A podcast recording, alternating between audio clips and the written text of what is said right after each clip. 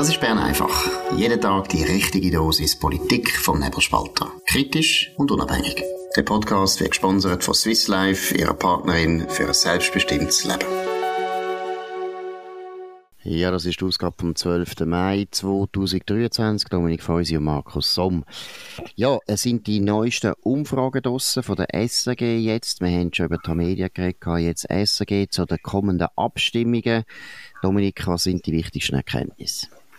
Ja, alle drei Vorlagen sind deutlich im Ja. Das Klimaschutzgesetz mit 72 Prozent, OECD-Mindestbesteuerung mit 84 Prozent, Covid-19-Gesetz mit 68 Prozent. Das ist eine Umfrage von der SRG, durchgeführt vom äh, Institut GFS Bern. Ähm, das sind doch sehr, sehr klare, klarere auch Umfrageergebnisse als noch letzte Woche bei Tamedia, wo durch Livas durchgeführt wird. Wenn es äh, so aussieht, wenn das ziemlich äh, genau ist, dann muss ich sagen, gibt das einen langweiligen Abstimmungskampf. Ja, das sehe ich auch so, wobei man muss sagen, also ehrlich gesagt sind die Zahlen schon unglaublich hoch. Also 72 Prozent, das ist wahnsinnig hoch bei der Klimaschutz, beim Klimaschutzgesetz. Auch 84 Prozent zu der OECD, Mindestbesteuerung, immerhin etwas, was die meisten Leute wahrscheinlich gar nicht im Detail kennen oder sicher noch nicht angeschaut haben bin jetzt ehrlich gesagt ein bisschen misstrauisch bei diesen Zahlen. Es ist die erste Welle. Das ist natürlich immer am Anfang von einer Kampagne. Gib aber auch zu, ähm, es wären keine guten Zahlen. Von dem her, ich höre die Zahlen natürlich nicht gern. Ja, das geht mir natürlich ähnlich, aber ähm, ich muss schon sagen, es ist vielleicht auch ein bisschen der Verpackung geschuldet, oder? Ich meine, das Gesetz heißt Klimaschutzgesetz. Das hat eigentlich ähm, bis kurz vor der Schlussabstimmung noch indirekter Gegenvorschlag gegen die Gletscherinitiative geheißen. Hat man im letzten Moment hat man das noch gedreht, so ein bisschen auch noch mit ein bisschen, mm, man sagt, ohne Beschluss von der Redaktionskommission und ohne Möglichkeit, das zu ändern. Frau äh, Bohm-Schneider ist damals führend gewesen. OECD Mindestbesteuerung, ein komplexes Thema, das ist interessant ähm, und offenbar funktioniert jetzt da die Mobilisierung von der SP nicht. Da bin ich wirklich gespannt, ob das noch irgendwie ein bisschen in Bewegung kommt. Äh, Im Moment sind nur 12 Prozent im Nein. Ich meine, das ist einfach äh, noch deutlich weniger als der Wähleranteil von der SP. Das ähm, wäre auch für die SP kein gutes Resultat. Und beim Covid-19-Gesetz ähm, verstehe ich es auch nicht ganz, weil äh, da, da hat auch der Abstimmungskampf noch nicht richtig angefangen. Aber das Problem wird eben dort sein, dass die Leute genug haben von diesen Referendumsabstimmungen, die da immer von komischen Leuten gestartet werden, obwohl jetzt in dem Fall man wunderbar könnte Nein stimmen und sagen, damit ist die Pandemie definitiv beendet.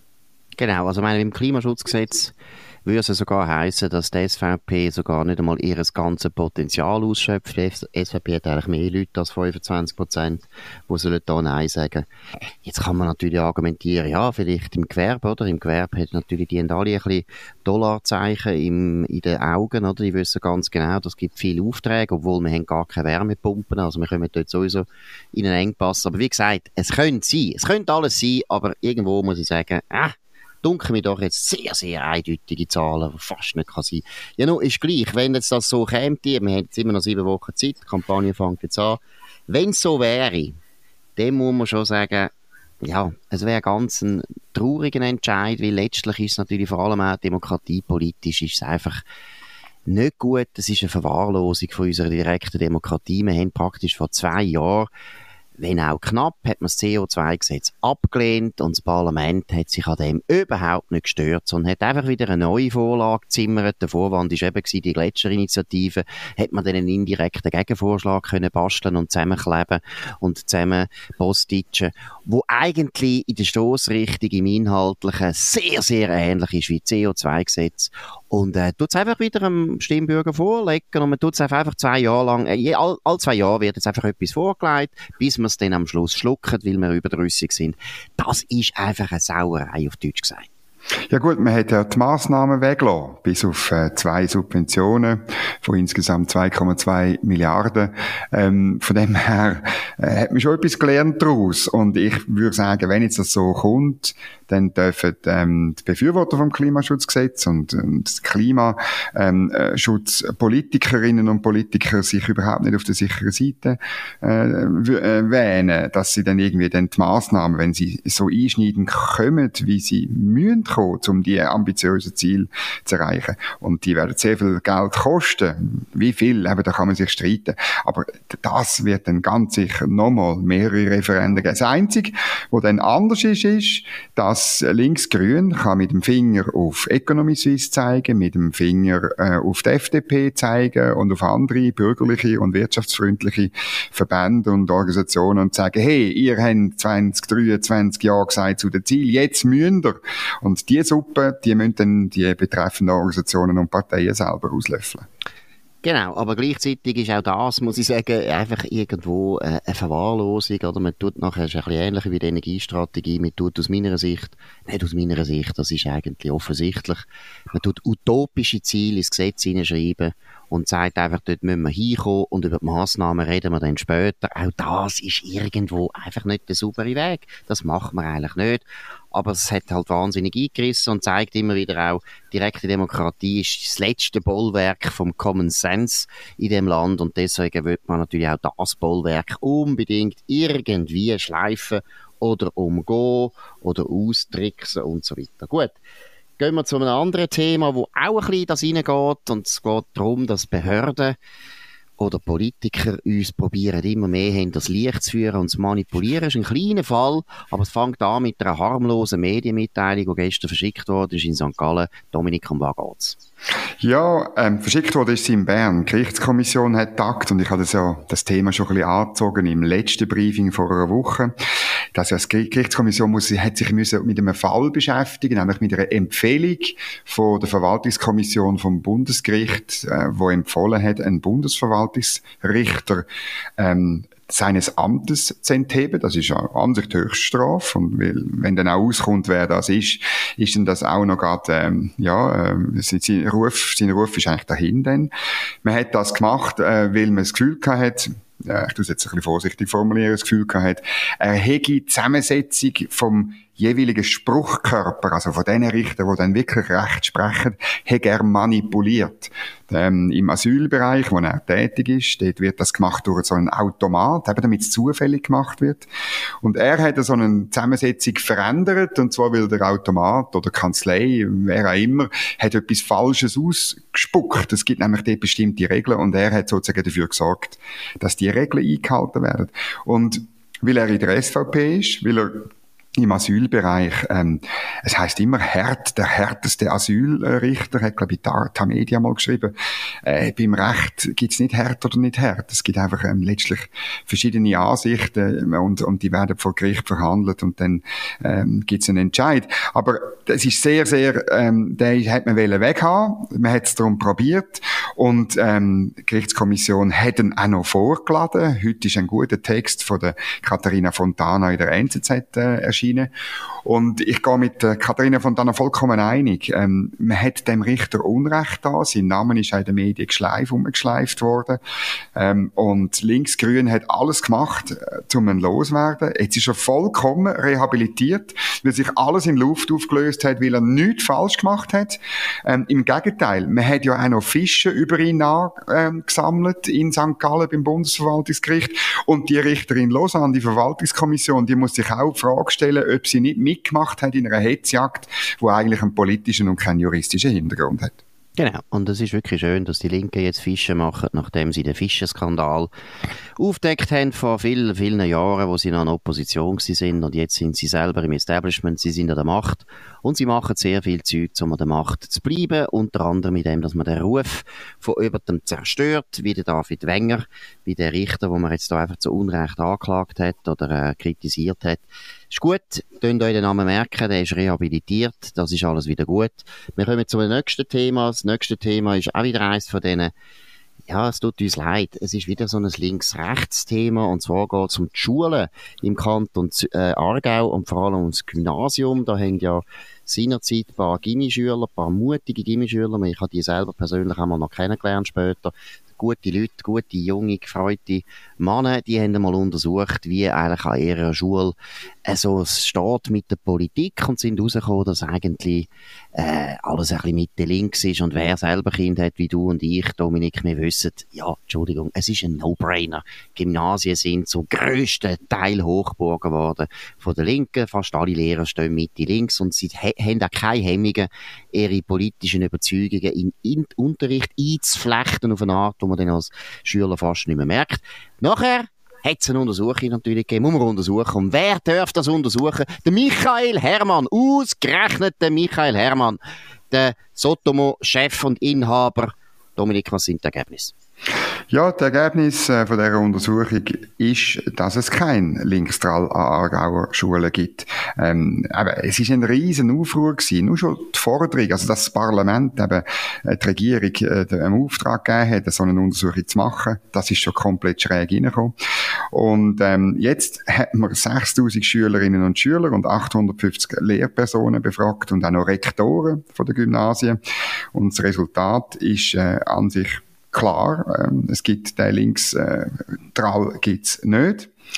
Ähm, und ja, äh, es haben 40 Prozent der befragten Mittelschüler haben mitgemacht, 60 Prozent der Lehrpersonen haben mitgemacht und es ist jetzt alles in Ordnung, ähm, oder findest du nicht?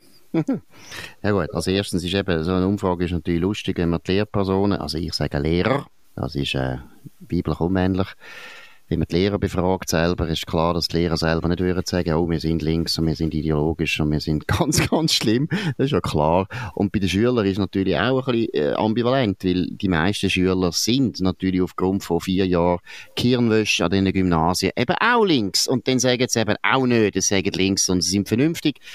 Michael Hermann habe ich vorher speziell rausgestrichen, weil Michael Hermann ist auch immer darauf Wert legt, dass er politisch völlig unabhängig und ausgewogen und zentristisch und objektiv und wissenschaftlich und überhaupt ist. Und wenn man dann schaut, wie er bei, auf Twitter also wirklich tiefste Schublade reagiert auf die Studie, eine wissenschaftliche Studie von zwei Professorinnen, wo im Gegensatz zum Michael Hermann, wo promoviert ist, immerhin habilitiert sind, also wo eigentlich von Wissenschaft auch etwas verstehen, vielleicht ein bisschen mehr als der Michael Hermann. Und wie er die nachher auf eine primitive Art angreift und sagt, es durch NBE-Länder, wo man sich fragt, ja, sind wir jetzt da irgendwo in der Moralkunst, geht es jetzt da um Geschmacksfragen?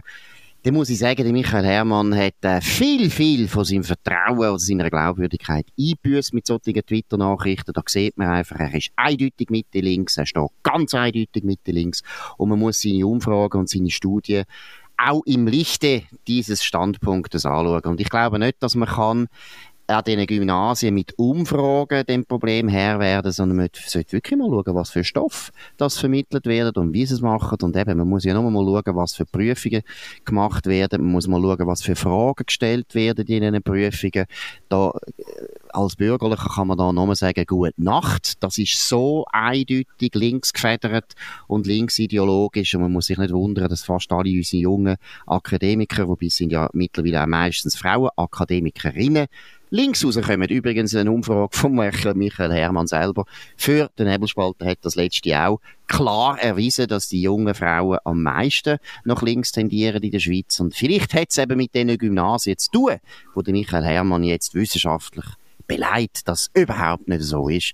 Gut, können wir weiter. Also, nein, ich will, das noch vertiefen, weil es ist mir gerade letzte, habe ich ein, ähm, ein Skript zugeschickt bekommen, ähm, über äh, aus dem Geschichtsunterricht, äh, politische Ideen vom, des 19. Jahrhunderts.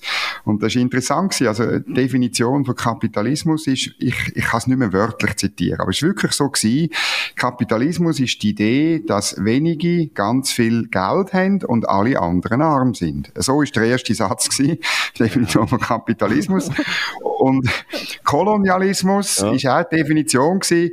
Ähm, das bedeutet, dass ähm, reiche Länder aus dem Westen in arme Länder irgendwo sonst hingehen und die unterdrücken. Nicht. Das Aha. ist Kolonialismus. Ja. Und das ist einfach, da muss ich, das ist natürlich auch äh, natürlich meine äh, noch Rest eher als äh, Historiker Uni Bern, wo ja nicht so unbedingt wahnsinnige, ich bin nicht wahnsinnig stolz auf die Uni Bern. Ich habe nicht wahnsinnig viel gelernt, aber ich habe sicher gelernt, dass so Definitionen einfach Bullshit sind. Es ist einfach Blödsinn. Es ist viel komplizierter, es ist auch viel interessanter. Ich glaube, man tut den, den Jugendlichen auch Unrecht, wenn man so Blödsinn erzählt. Genau. Und dann werden nachher in solchen Prüfungen Fragen gestellt, wie eben, ist der Kapitalismus ein gutes System, wo die, genau. Armen, wo die Armen unterdrückt werden und die, die Reichen sie dürfen ausbieten? Du kannst ankreuzeln, nein, ist kein gutes System, vielleicht ist es kein gutes System, womöglich ist es kein gutes System und viertens, ich wähle morgen SP. Und da kann man doch nicht als Michael Herrmann kommen und denen fragen, du bist du links? Nachher sagt er, nein.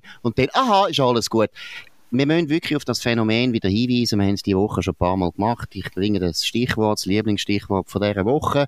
Urs Bruder. Das ist immer das Gleiche. Es gibt so, oder der Trick von der Linken ist heute, dass sie links sind und sagen, wir sind nicht links. Das ist ganz wichtig. Und sie haben es geschafft, dass Positionen, und ich rede aus eigener Erfahrung, ich bin mal links in den 90er Jahren, Positionen, die in den 90er Jahren von ganz links außen vertreten worden sind. Zum Beispiel Pazifismus ist ein gutes Beispiel. Aber auch ganz andere, viele Fragen.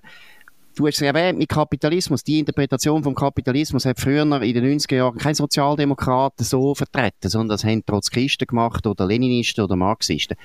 Mit dem würde ich sagen, Extrempositionen von der Linken werden heute von der Linken dargestellt als absolut zentristisch, als ausgewogen, als fast objektiv, ja, natürlich als Naturgesetz praktisch und vor allem ist das nur noch Wissenschaft. Sie vertreten nur noch Wissenschaft und sie vertreten nicht mehr einen linken Standpunkt. Sie sind feig, sie sind verlogen und sie verstecken sich hinter den Institutionen, wo sie dran sind, kaputt zu machen, wie der Urs Bruderer, wo sich in eine Serviceorganisation wie die Bundeskanzlei eingenistet hat, dort politischen Aktivismus betreibt und wenn man ihn nachher fragt, ah, mein Name ist Hase, mein Name ist Hase und nicht Marx. Und das ist genau das Gleiche bei diesen Gymnasien wir haben selber wirklich, ich muss noch einmal betonen, so viele Beispiele aus diesen Gimmis, wie da links die ganze Zeit aktivistisch politisiert wird. Und natürlich sagen die Leute selber nicht, ja, wir sind links und wir glauben daran. Nein, sie sagen, wir sind ganz ausgegangen. Nein, ist etwas Gefährliches. Es ist etwas Gefährliches, weil wir stehen ja dazu, wo wir stehen. Wir sagen nicht, wir sind links. Wir sagen auch nicht, wir sind Zentristen. Nein, wir sind klar bürgerlich, dezidiert. Wir bringen unsere Fakten, wir bringen Belege, um unsere Meinungen zu unterstützen. Aber wir behaupten nicht, wir stechen über allen Parteien. Vielleicht noch die Definition von Marxismus aus äh, diesem Papier, wo mir zugespielt worden ist. Ähm, der Marxismus setzt sich ein für die Gleichheit aller Menschen. Wunderschön, oder? Es ist ja dann schon klar, was du bist. ist gut. Oder?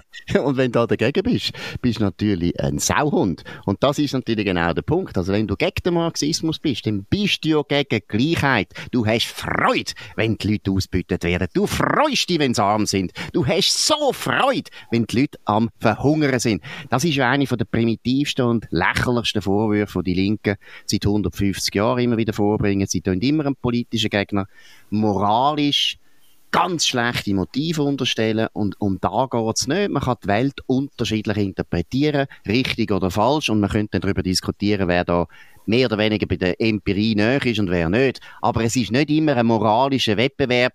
Vielleicht, ähm, wenn jemand noch weitere so Prüfungen hat oder, oder Arbeitsblätter aus Gimmi, wenn uns äh, Gimmi-Schüler zulassen äh, ich, oder, oder Uni-Studenten, wir haben eine ziemlich grosse Fangemeinde an verschiedenen Universitäten, können wir mit über, dann schickt uns das Beweismaterial, macht Handyfotos oder irgendwie so, schickt es an redaktion.nebelspalter.ch. Eltern, wenn ihr sehen, was äh, bei den, in den Schulen vor sich geht. Wir tun extra so Sachen berichten. Unser Redakteur, der Dani Wahl, ist ein Spezialist auf dem Bildungswesen, wird sich freuen auf Post. Ich wiederhole nochmal, redaktion at nebelspalter.ch. Genau, dicke Post. Wir brauchen dicke Post. Freuen, dass wir uns freuen. Wir haben dafür noch eine wirklich gute Nachricht, auch, äh, in dem Sinne auch eine lustige Nachricht, weil es niemand wahrscheinlich mit dem gerechnet hat. Um was geht's, Dominik? Ja, ich finde das wahnsinnig. Es heisst ja immer, äh, die Biodiversität in der Schweiz äh, ging vor Tönen. Es sterben alles, alle Arten ab und weiß nicht was. Ähm, aber es gibt auch andere Meldungen, respektive ich, ich zweifle ähm, an der Statistik dort. Ich habe das noch ein neuer angeschaut. Das ist Blödsinn. Aber die gute Meldung ist, man erfindet ja, man erfindet ja immer wieder neue Arten und jetzt hat man sogar äh, Bakterien und Pilz gefunden in den Alpen, irgendwo in den Bergen. Die können äh, Plastik verdauen und zwar schon so bei normalen Temperaturen. Und ähm, ja, ich finde das gut. Jetzt machen wir dann irgendwie äh, Risotto PVC mit mit Pilz und PVC wunderbar. Das wird zum Pflichtmenü in allen Linksstrahl-Gymnasien in der Schweiz. Genau, und weil ja Insekten, wir sind ja auch aufgefordert worden, dass wir mehr Insekten essen, Würmer und Käfer und ich weiß oder Termiten. Ameisen ist alles okay, dann könnte man die jetzt also mit Plastik überziehen, dann kann man die ja besser verdauen. In dem, in dem Sinn wünschen wir jetzt den Leuten, die noch nicht gegessen haben, noch einen guten. Und sonst ist das von Bern einfach an dem 12. Mai 2023. Dominik Feusi und Markus Somm auf nebelspalter.ch. Könnt uns abonnieren auf nebelspalter.ch oder auf allen Podcasts, die es gibt, unter anderem natürlich den Provider, wo wir jetzt drauf sind. Tönt uns weiter empfehlen, tönt von uns reden, tönt uns hoch bewerten mit sehr vielen Punkten, das würde uns sehr freuen. Wir hören uns wieder am Montag zur gleichen Zeit auf dem gleichen Kanal und wünschen allen in der Zwischenzeit ein sehr schönes, wunderbares Wochenende. Das war Bern einfach, gesponsert von Swiss Life, ihrer Partnerin für ein selbstbestimmtes Leben.